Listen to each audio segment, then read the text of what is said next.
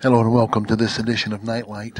You know, normally I try to make the messages stand on their own each month so that someone who's listening maybe for the first time doesn't have to catch up or connect it to another message. But sometimes it's just necessary for messages to carry on from the previous one. This is one of those. It does stand on its own, but for you to fully understand it, there's material from last month that I hope that you'll keep in mind so that I don't have to repeat myself too much and bore those of you who are keeping up. But you remember last month we talked about 9/11. We re-examined some of the aspects of 9/11.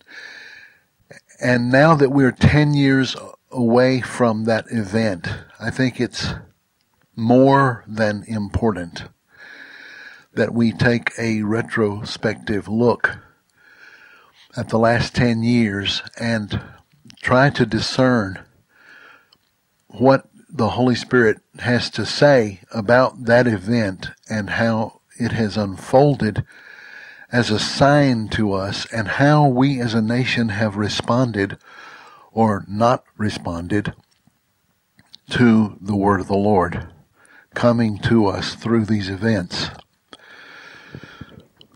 I spoke to you about the fact that I believe it takes both Jewish wisdom and Christian understanding together for the revelation of God to be fully comprehended.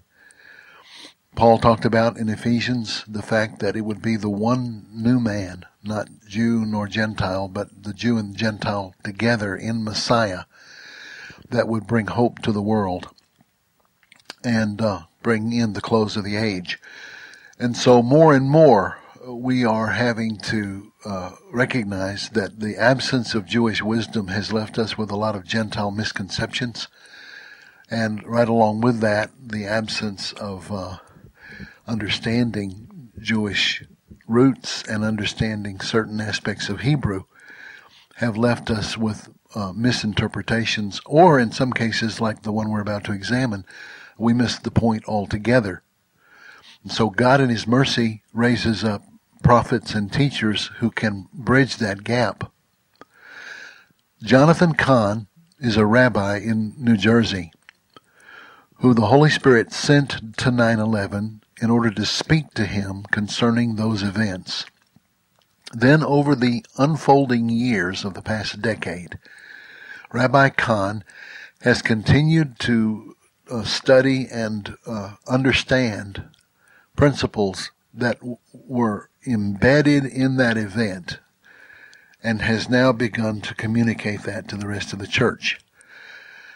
I'm not trying to reinvent the wheel here. You can read online some of Rabbi Kahn's comments.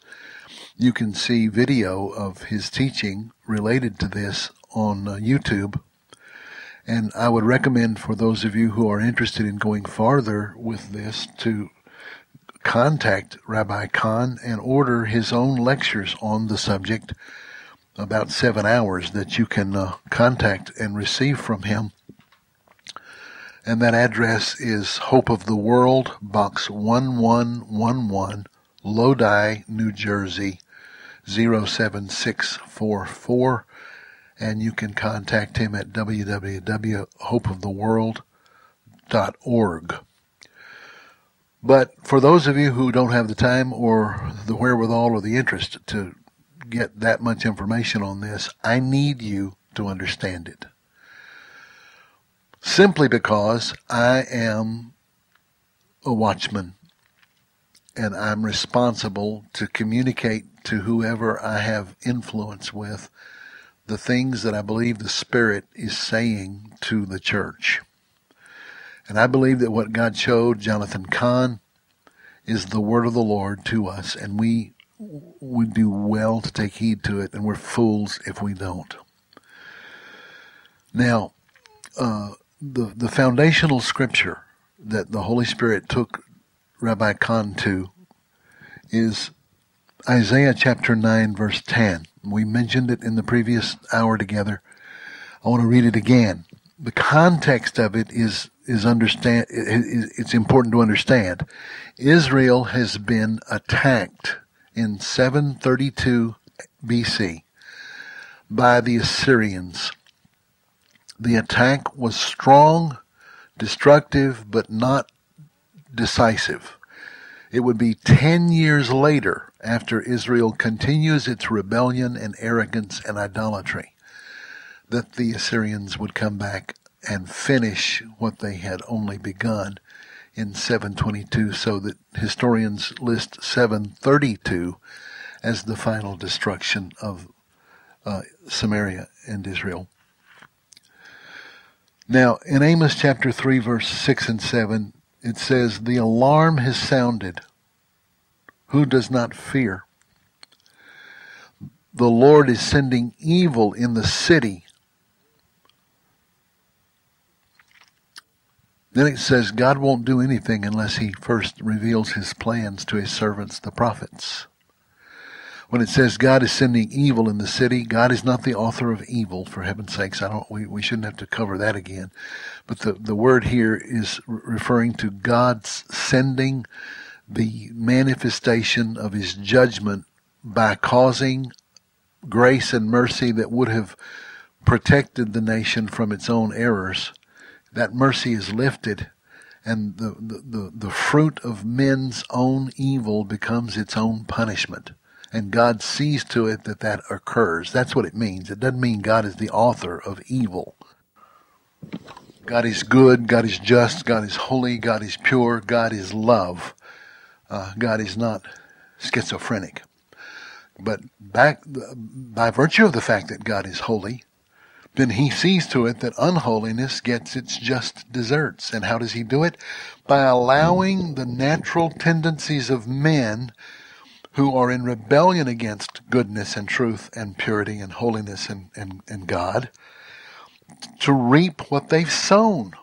So that's all it's referring to here, that God sees to it that the sowing and reaping process comes to fruition. And so Amos is saying here, the alarm has sounded, who will not fear? God is sending disaster into your land. The Living Bible translates it. But always, first of all, God will warn them through his prophets. Well, I believe that we have that warning sounding in our ears now. And the grave danger that everyone has to battle against is the idea that whatever happened yesterday will happen tomorrow. And that because something has always been, in your experience, that that's the way it's always going to be. The idea that there could be something invading us that is beyond anything we've ever experienced before causes an apathy and a stupidity and a false security that we do well to be awakened out of. So if we hear the alarm sounding and it causes us temporary fear, that fear is not a bad thing if it is awakening us from a foolish, stupid apathy. God is not the author of fear. Perfect love casts out fear. The Lord is our light and our salvation. Whom shall we fear?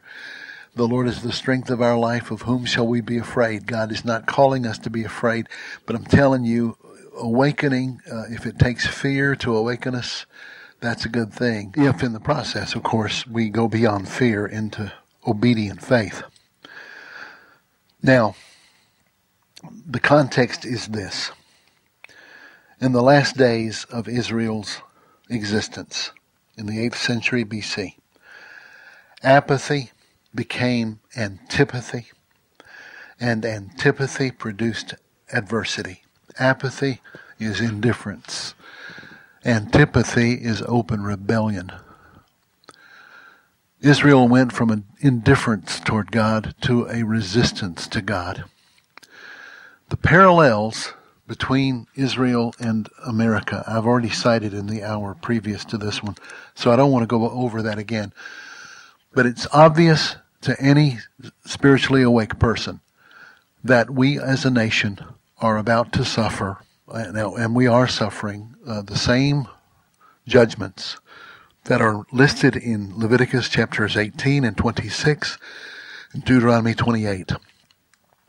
Wherever there is a covenant-breaking people who have known the truth and walked away from it. It's always more dangerous for people who have known and rebelled than for people who never knew. And the more we know, the more judgment we're under, because to whom much is given, much is required. So the first attack upon Israel by the Assyrians was the preceding warning that 10 years later eventuated the final destruction. I want to examine, based on Rabbi Kahn's revelation, the various warnings that were embedded in the 9/11 event and that have unfolded since.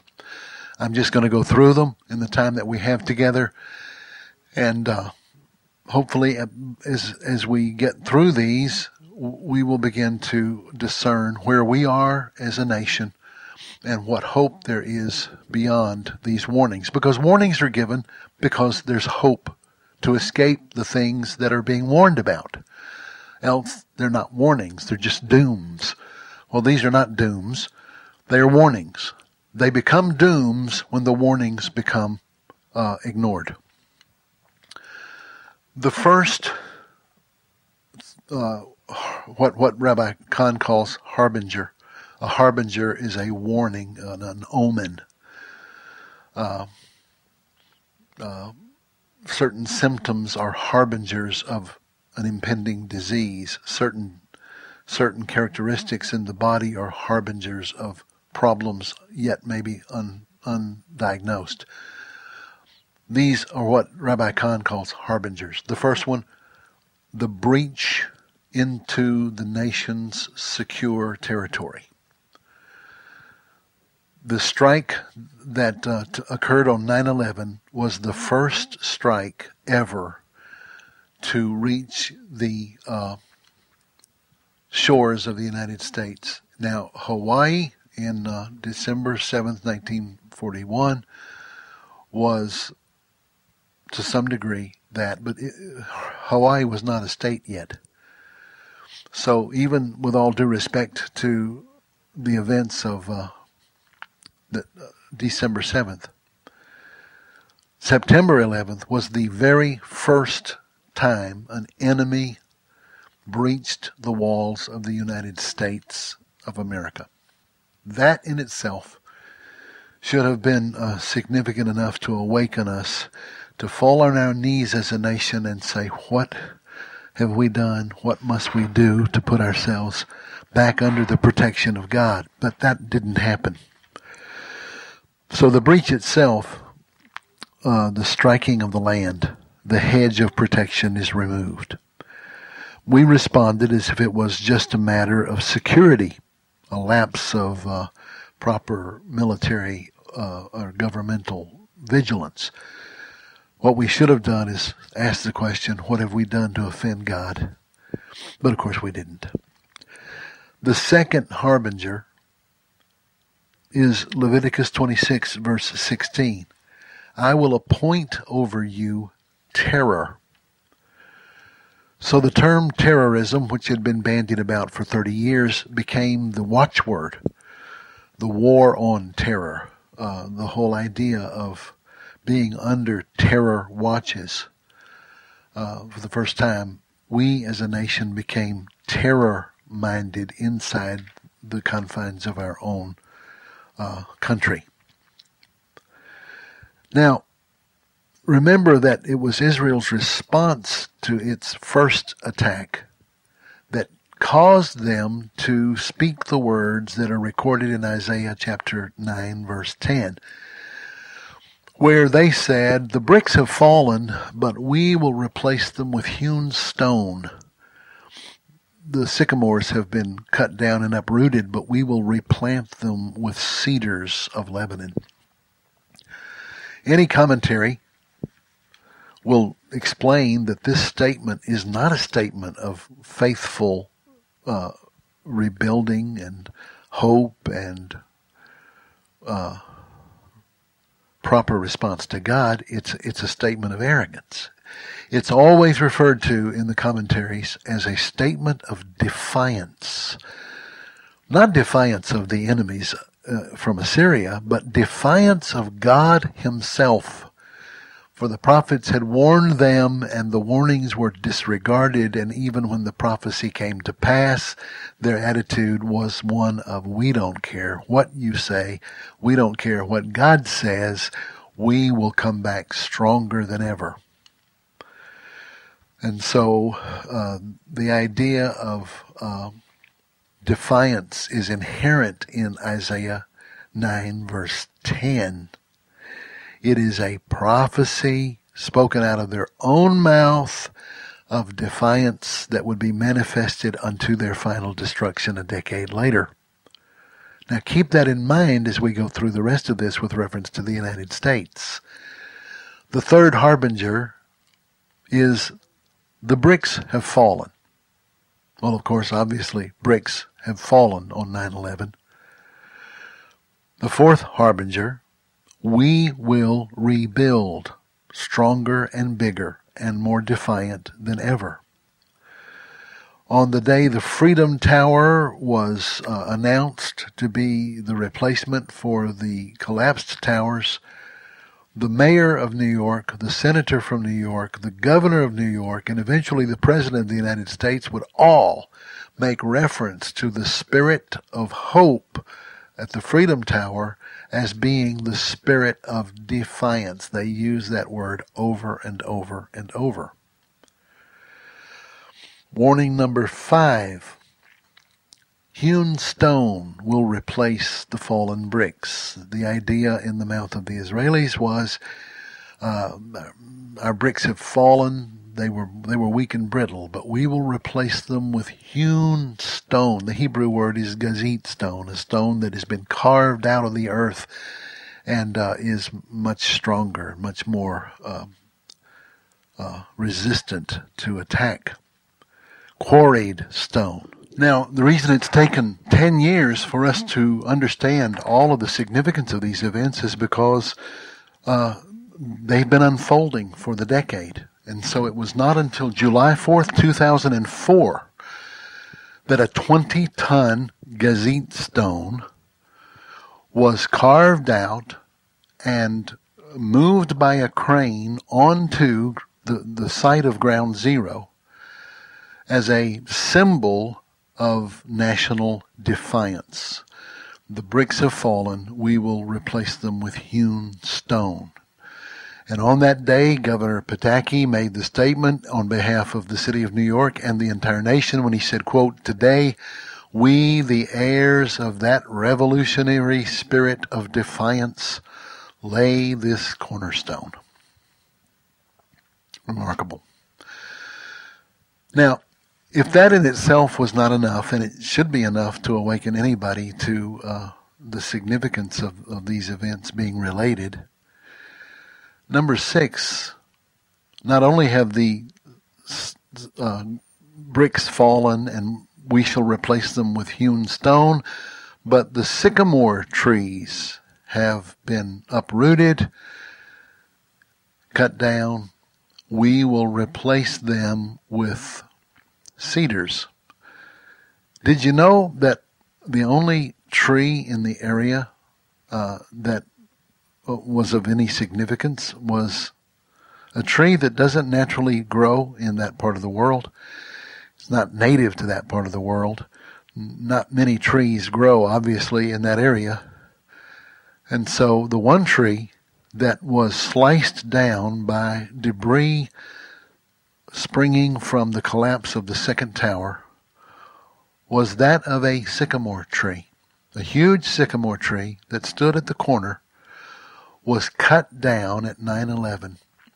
The Assyrians uprooted Israel's sycamores, and the destruction of the sycamore, in Israeli parlance, has to do with the symbol of the destruction of the nation. The fig tree, the sycamore tree. I won't get into the etymology of it, but they're the same thing. But how could that possibly find a correlation in the United States? Well, the North Tower object strikes a sycamore tree, an English version of a Western version of the Middle Eastern sycamore. The root of the sycamore that particular sycamore was bronzed and turned into a memorial that sits at ground zero with a commemorative stone sitting in front of it. So the symbol of 9/11 is broken bricks and uprooted sycamore. Number 7. That should be enough, but listen. Number 7. The Israelis said, we will replace our sycamores with strong cedars, stronger than sycamores. What did America do? How did we replace the sycamore? It wasn't enough that it was commemorated by the root system of the sycamore being bronzed and placed there as a memorial in a symbol of defiance. But not only that, the sycamore was replaced by, just take a guess, a Lebanese cedar. They rebuilt and replaced the sycamore tree with a conifer tree, a cedar. Much stronger, much higher. On November 2003, a crane lifted the tree into place and replacing the fallen sycamore, again in the spirit of defiance. This tree is called the Tree of Hope. Now, there may be some positive aspects to that tree for some people. It's significant in some ways that it is an evergreen tree. Some people have tried to make a correlation to that and Christmas because it is significant that in Isaiah 9 you also have just a few verses before this warning prophecy. You have the wonderful messianic Christmas verse. Unto us a child is born, unto us a son is given, and the government shall be upon his shoulder, and his name shall be called Wonderful Counselor, the Mighty God, the Everlasting Father, and of the increase of his kingdom and government there shall be no end. But the only reason that verse is significant for us is because it portends the coming of the true Messiah, who will break the power of the nations and bring them under his rulership as the Prince of Peace. No, this conifer tree, this cedar, this evergreen is not some kind of celebration of everlasting life because of the great American spirit of rejuvenation. It's a symbol of arrogance and defiance. Number 8, this curse will be proclaimed by the leaders on the site of the judgment. Out of over 30,000 verses in the Bible, guess which verse leaders have quoted repeatedly when making reference to ground zero and plans to rebuild. Yeah, you guessed it. Isaiah 9, verse 10. You know, you think people that have gone to law school or people that have gone to college, people that can read and write and put their pants on without any help, people that can brush their teeth and comb their hair without aid, would be able to read a verse in the Bible in its context and figure out that, well, maybe that's not a very appropriate verse to read at this time in this place. But somehow Tom Daschle and John Edwards and various other high-ranking officials from mayors to governors to senators to presidents to judges have all maybe parroted each other. That would be typical that they just parroted each other without bothering to find out the context. Or maybe, more to the point, they weren't parroting each other. The Holy Spirit was causing them by sovereign divine edict to put in their mouth the very words, even though they chose to do it by their own arrogant will. God set in motion the circumstances whereby they would proclaim over the site of ground zero this judgment that America is placing itself under. So they stand up and quote, like John Edwards stands up and says, there is a very appropriate verse in the Bible that will comfort us in the face of this event. And he quotes Isaiah 9:6. The bricks have fallen, but we will replace them with hewn stone. The sycamores have cut down, we will replace them with cedars. And then he closes his statement by saying, and this we will do. And that brings us to the ninth harbinger, the prophecy. This vow becomes a prophetically placed national curse over the nation that is recorded in the National Archives. And the first time it was spoken, by the way, was September 12th, 2001, 24 hours after the event. Tom Daschle, the majority leader at that time of the Senate, which would make him the spokesman of the people more than any other person. Again, no bother of context. He says, he reads the verse, and then he says, and this is what we will do. We will do exactly the same thing. We will defy the living God.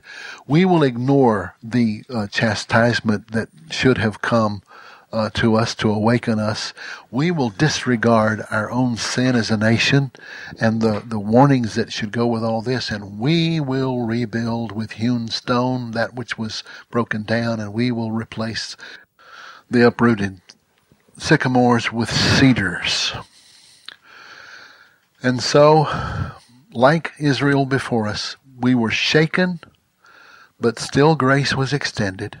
There was calamity, but there was a time of possible repentance.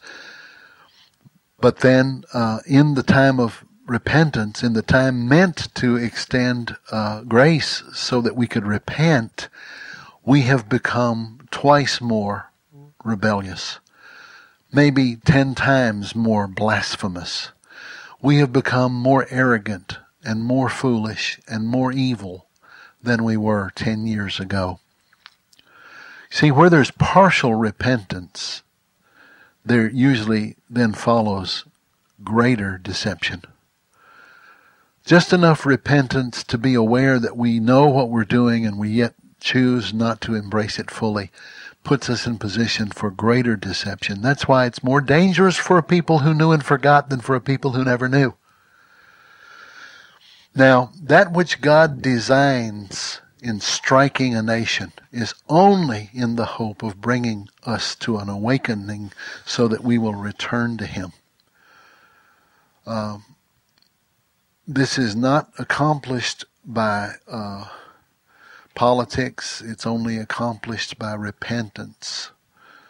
And if lesser judgments don't awaken us, greater judgments will follow.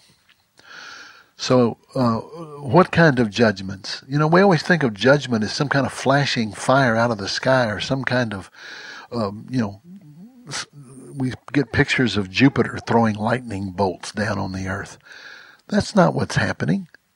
No, the judgments are the natural results of man's arrogance. Now, I'm not saying there's not eventually a supernatural manifestation of judgment, but that's called the wrath of God. The ultimate wrath of God is another subject. But the judgments of a nation are when God lets a nation reap what it's sown. And so take a look at where we are now. We have economic disintegration. Economic disintegration. Now, this could be a study all on its own, and we may have to go into it in more detail later. But the economic disintegration is directly related to 9/11, so that it's as though 9/11 was not just an event, it's an ongoing event. I mean, it's not just an event on 9/11. It's an event that continues to unfold, and the ripples and the domino effect lead right up to the housing bubble and all that's related to the disintegration of our present economic system.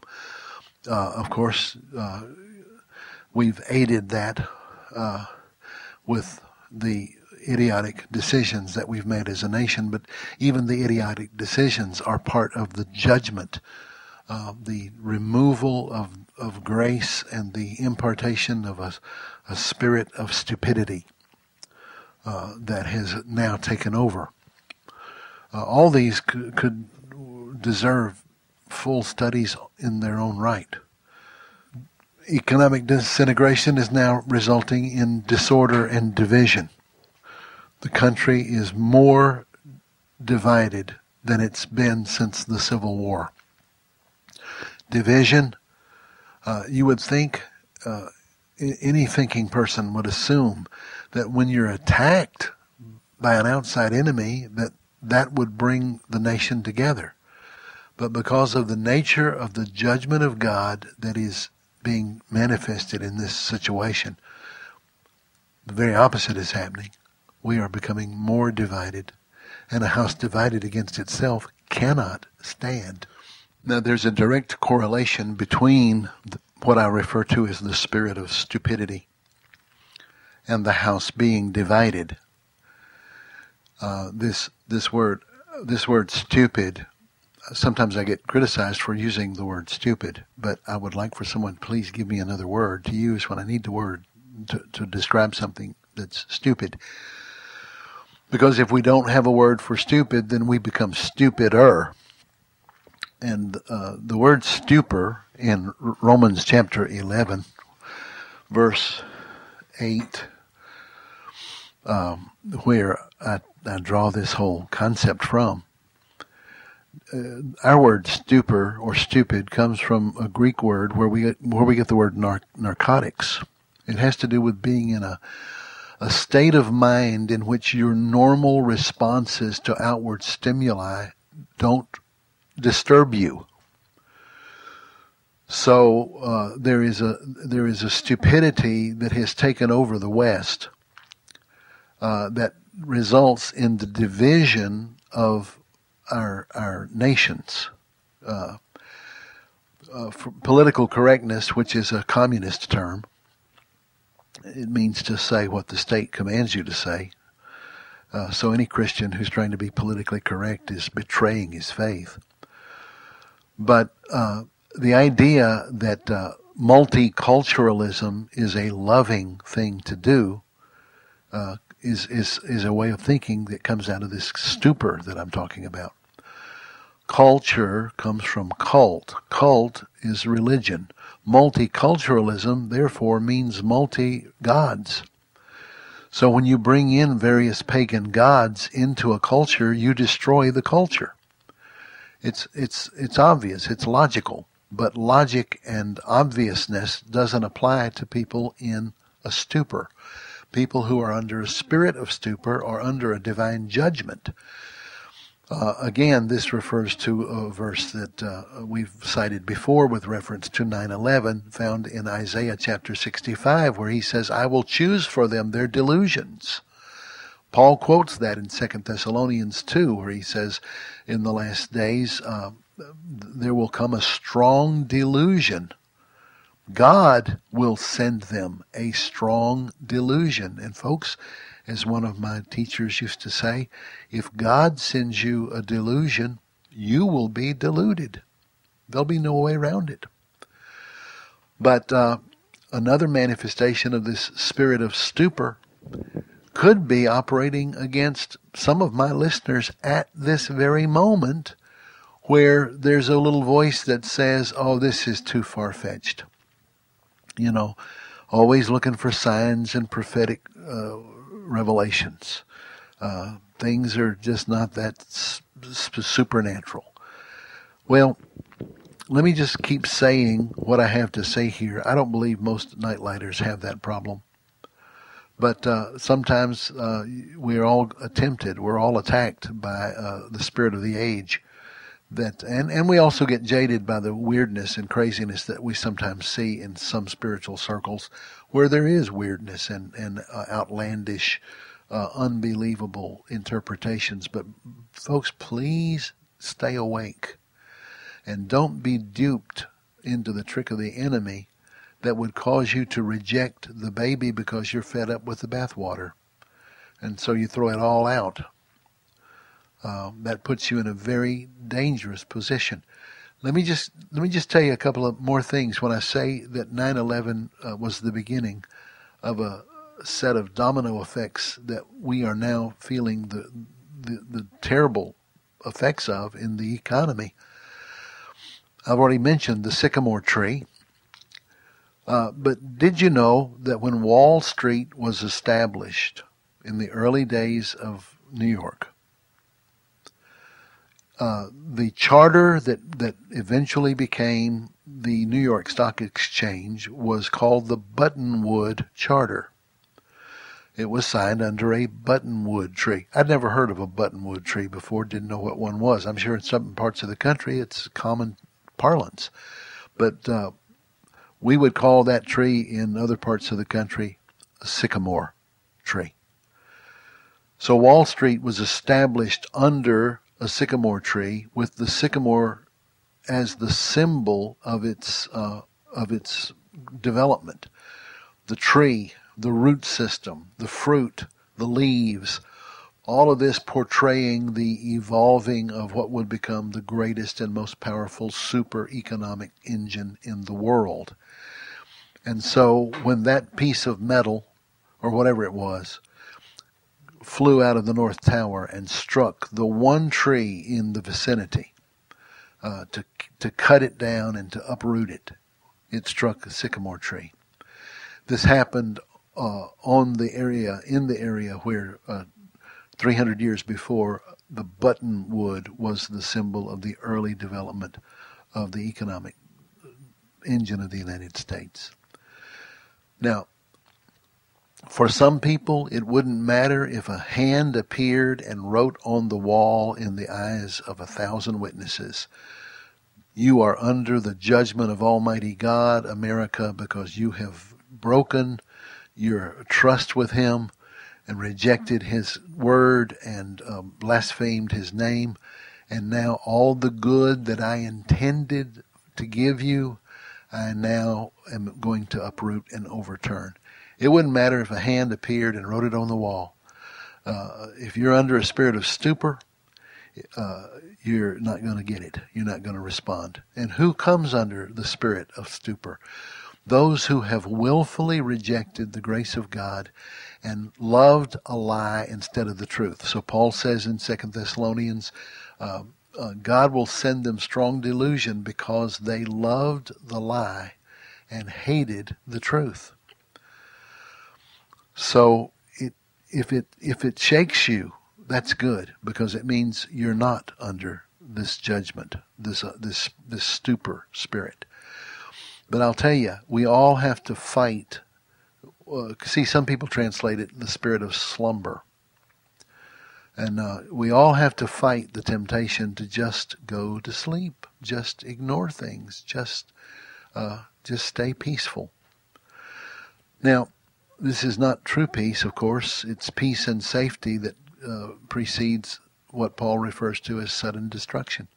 It's a peace and safety that lulls you to sleep so that you're not vigilant enough to stand in the gap and make up the hedge and cry out to God and make intercession and plead for mercy and for redemption to be worked in this. Because I'm telling you, folks, obviously it's not hopeless. Look, if I thought it was hopeless, I wouldn't waste my time talking about all this. And I would just sit back and wait for the Titanic to sink. But it's always hopeful wherever there are God's people. Sodom even had hope. There would have been no hope if there had been no Abraham, who was willing to stand in the gap and make up the hedge and plead for the deliverance of even 10 righteous. And I don't know how far God's mercy would have reached if Abraham had been able to say, "Well, Lord, if not 10, how about 5? He stopped at 10.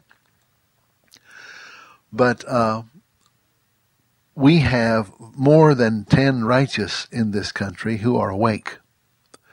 And we are crying out to God and asking God for direction and for guidance. And whereas in some ways I see parts of the church that are more asleep than ever, in other ways I see people more wide awake, more vigilant, more prayerful, more than ever before. So, let's don't get like Elijah, Clay, and get depressed and sit down under a tree and say, "Let me die," and have to be reminded that God has 7,000 who have not bowed their knee to Baal And we don't know if that term 7,000 was a literal number or if it was a symbolic number of a complete number of people that God required to bring forth his purposes in the earth under the battle they were dealing with Jezebel. But that's another subject. If you take a walk around the periphery of Ground Zero and take a tour of the symbols that have been established in that area of the city, it's a very telling thing. You know, when Israel worshipped the golden calf, they did not become idolaters because a golden calf appeared. The golden calf was the product of their idolatrous heart. You follow what I'm saying? The calf didn't make them, they made the calf. The calf didn't produce idolatry in them. The idolatry that was already in them produced a symbol they could worship, an idol they could focus on, and that idol was the golden calf. Well, it's more than ironic to me that a brass reproduction of the sycamore tree is in Ground Zero as a commemorative idol or symbol. Now, the artists that produced it did not overtly have in their mind, let's make an idol of the sycamore so we can worship it in the place of God. But the spirit that the whole milieu operates in is one of materialistic superiority and idolatry and resistance to the Word of God. So it's only natural that what emerges out of their celebration or their commemoration or their wanting to express their grief and their determination to overcome their grief would show up as an idol. It wouldn't be an idol in any other context. It would just be a work of art. But in this context, it's an idol of the sycamore. Not far from it, back in the 1980s, in the boom years of our economy, in our recovery era, after the Carter years, a 7,000-pound bull was forged. And so in your tour around 9/11, you're going to pass the sycamore idol. Then you'll come upon the bull god. Now, again, in any other context, it would just be an artistic rendition of a bull, but not in this context. The spirit of the age is manifesting what operates in its heart in the form of the ancient bull god, Apis, the god of Egypt, that the children of Israel worshipped as the golden calf. He shows up as Baal in all forms of Baal worship. He is the god of materialism, the god of this age. And so the symbolism that we see around the areas of 9/11 are all pointing to an ever-increasing crescendo of hatred toward God, rebellion toward God, an arrogant, defiant spirit of self-will against God, proclaiming ourselves to be God. When this was stricken by outside forces, allowed by God as a form of awakening in hopes of bringing repentance to avoid further judgment, Our spirituality in reference to that event lasted about a month, maybe. I might be giving it 2 weeks too long. Then, whenever repentance is not real, what always happens is the darkness from which we were to have repented goes darker. And our rebellion becomes more rebellious and our arrogance becomes more arrogant. And that's when the spirit of stupor is sent as a form of judgment. So we become locked in to our stupidity that takes us into judgment. Can anything break us out of the stupor? Well, anybody who calls on the Lord, anybody who stirs up themselves, as Isaiah says. Isaiah says, there is none who calls on the Lord. There's none who stirs up himself to take hold of you. Stir up yourself. How do you do that? Well, there's one more symbol down there in the midst of ground zero. I've already mentioned it. In the midst of all these idolatrous renditions of the spirit of the age, there in the middle of the smoke and the rubble was the symbol of the cross, formed by two metal beams standing there. If you've seen pictures of it, you can capture just a little bit of what must have gone through the hearts and souls of those rescue workers when they, in the midst of this hopeless agony, look up in the eerie, ethereal darkness caused by the debris in the air. Very little light getting through. And when the sunlight breaks through just enough for them to be able to get some visibility, there in the midst of this agony and trouble and destruction is the cross shining. But of course, what do we have right now going on is an atheist group trying to have the cross removed. Everything is becoming what it really is. The light is becoming lighter, the dark is becoming darker, and the gray middle ground of just easy believism and get-alongism and let's don't offend anybody, that middle ground is disappearing very quickly, and everything is becoming what it's meant to be. Now, I believe we are heading toward another layer of judgments. Based on what I have shared with you here, there is plenty biblical reason to believe that we are, do you think America is closer to God since 9/11? Do you think there's evidence of people being more spiritually awake? Even people who are awake are only awake enough to recognize that the country, for the most part, has gone the opposite direction from God. So any comfort that people try to draw from our prosperity as being a proof that we're still under God's blessing, by God's mercy, that false idea is being overthrown.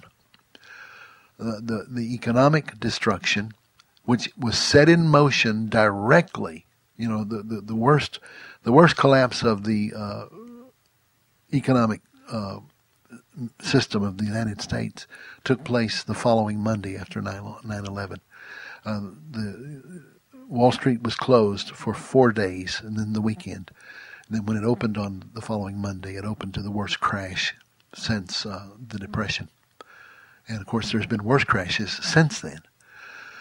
So everybody who is operating inside this world is either operating in a spirit of self-deception and stupor, where they believe everything's okay and they're going to recover no matter what, or they are operating in a sense of fear, waiting for the impending destruction to come. We don't have to operate in either one of those mindsets. Psalm 1 says that the man or woman who walks in the counsel of God, who does not walk in the counsel of the ungodly, nor stand in the way of sinners, or sit in the seat of the scornful, but delights in the law of God, he or she will be like a river of water planted, like a tree planted by a river of water. We will bring forth our fruit in our season, and everything we put our hand to will prosper. And it doesn't matter whether that is taking place in the midst of prosperity nationally, or in the midst of national judgment. God will have a people, and he will demonstrate his faithfulness to that people. You know, if you think about the word covenant, the picture of a covenant, for various reasons, is circular. That inside the circle of this covenant, there is protection, provision, blessing.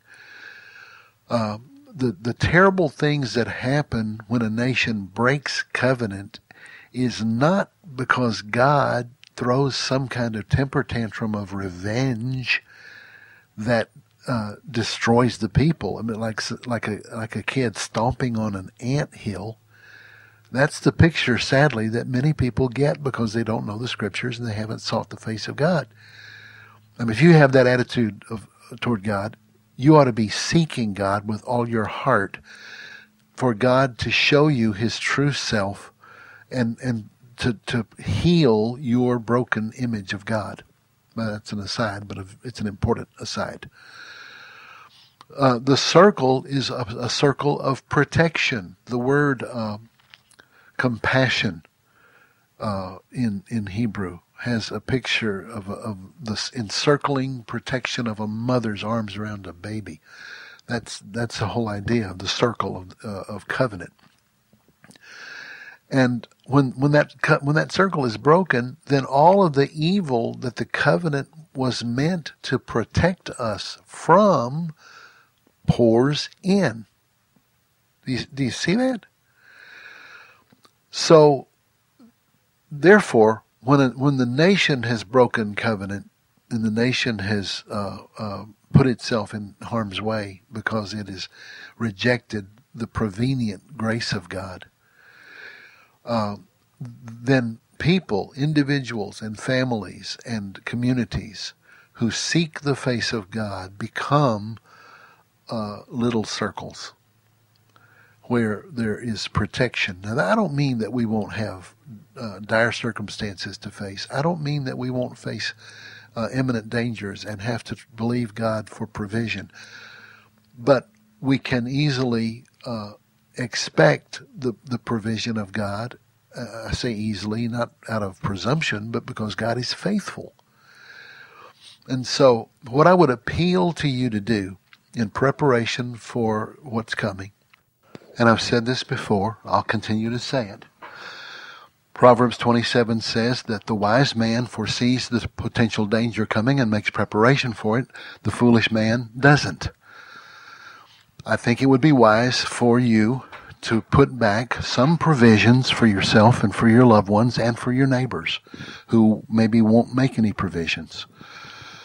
In case of temporary cessation of the movement of products caused by either natural disaster or military action or the collapse of civilization, I believe it'll be temporary. But you need to be prepared. So some people say to me, well, how long? Prepared for how long? Well, I don't know how long. And because I can't tell them 3 months or 6 months, they do nothing. But you need to be awake and aware that we're in a position right now, and the President of the United States is encouraging people who have no jobs and have no intention of getting jobs to demonstrate and to disrupt the natural flow of commerce if they can. The Occupy Wall Street movement is just the beginning. It's just the tip of the iceberg of what's going to be coming, because if you've done your homework, if you've read the Communist Manifesto, if you've read the Humanist Manifesto, if you've read Alinsky's Rules for Radicals, then you know these things are in the works, you know. But here again, if you're in a spirit of stupor, then you just sit and watch it all happen. You know, when the Assyrians finally came to destroy Israel, Isaiah says they sat on top of their rooftops and drank and ate and partied and used the impending invasion of their enemies as their evening entertainment. So instead of going to a dinner and a show, they just went to the rooftop and watched the coming invasion of those who were going to destroy them. So this kind of mindset among people is still present today. It's funny to make jokes about it until it's coming through your front door.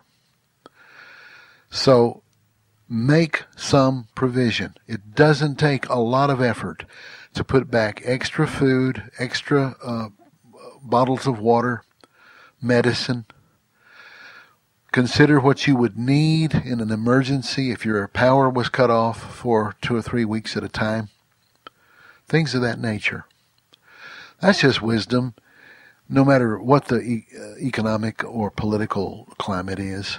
But now in the face of these cataclysms, potential cataclysms, along with the weather and the judgments that are coming across the nation by means of natural disasters,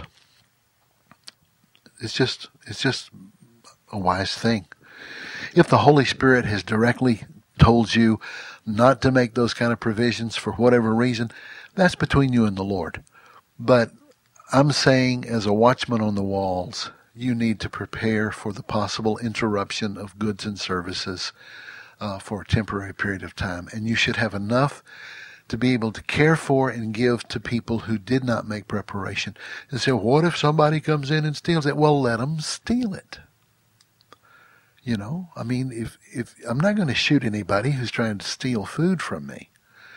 I would shoot somebody who was trying to hurt my family. That's a different subject. But I'm not going to shoot anybody who's trying to steal food. And I'm trusting the Holy Spirit to use those opportunities as a chance for me to share the gospel with them and see the kingdom of God increase in their life and in the circumstances of negative events.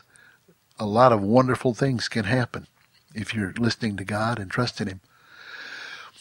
Now that's the first thing. That's just a practical thing. But much more important than stockpiling food, or if you want to call it that, much more important than that, can you begin to gather with people near you? I know some of you are in good churches, but many, many of you are not in good churches. You're not in churches that have a mind and a heart set to seek the Lord.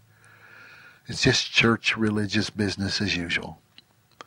But if you can find 2 or 3, a neighbor, anybody, those of you who live alone, if you could find even one person who you could begin to pray with on a regular basis, praying prayers of confession for the nation, confessing the sins of the church first, then confessing our own sins, our own personal sins, making sure our own heart's right, and then confessing the sins of the nation and asking the Holy Spirit to make us instruments of His peace in the midst of disorder, instruments of His provision in the midst of loss of goods and services, and most of all, instruments of the gospel for those that we might encounter in the midst of dire circumstances or troublesome circumstances. I know I'm preaching to the choir. Most of you already know these things. You don't need me to tell you. But I just restate them because I'll tell you, the watchman can easily be guilty of not following through the very thing he's telling others to do. I get tempted by the weight, the sheer weight of all of this, to just collapse under it, give up, stop telling anybody anything, stop trying to keep people awake. I get so weary with the flippancy. And I understand some flippancy is a means of self-protection. It's a way of denying reality so that you're not frightened. But that's a fool's comfort. It's time to wake up and seek the Lord about what you need to do, not in a spirit of fear, but also not in an indifferent attitude of false security either, because God has promised to take care of His people. This is not the end of the world. This is the end of a whole lot of worldly kingdom building that needs to be shaken. Remember, God has promised that He'll shake everything that can be shaken so that that which cannot be shaken may remain. And we receive a kingdom which cannot be shaken. So walk with the Lord in every day of your life with a more attuned ear to His voice than you maybe have focused on having up until now. Be vigilant, be watchful. I would say throw off everything that is just of no value. I don't want to be legalistic, and I can't tell you what to do with your time and your energy, but I mean, sitting in front of a television screen and letting that thing take up too much of your time, it's always been a foolish waste, but now I think it's a dangerous foolish waste. Unless it's really valuable or really entertaining or something that is really, like you're watching a ball game with a group of people or your family and it's a pleasurable thing, that's fine.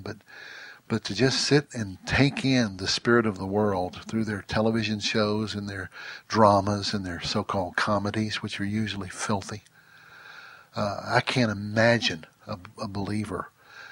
The picture I get in my mind is a soldier with his gun lying down on the floor next to him, enemies crawling through the window, and he's sitting there, playing pinochle or something. So, and then of course, I wouldn't watch much of the news, even so-called news that's supposed to be fair and balanced and let you decide. Even that can be full of the spirit of the age. Get your news from the Holy Spirit. I mean, listen to God. You know more about what's really going on now after an hour of listening to this message than you would have known watching hours of so-called up-to-date news reporting. Well, God bless you all.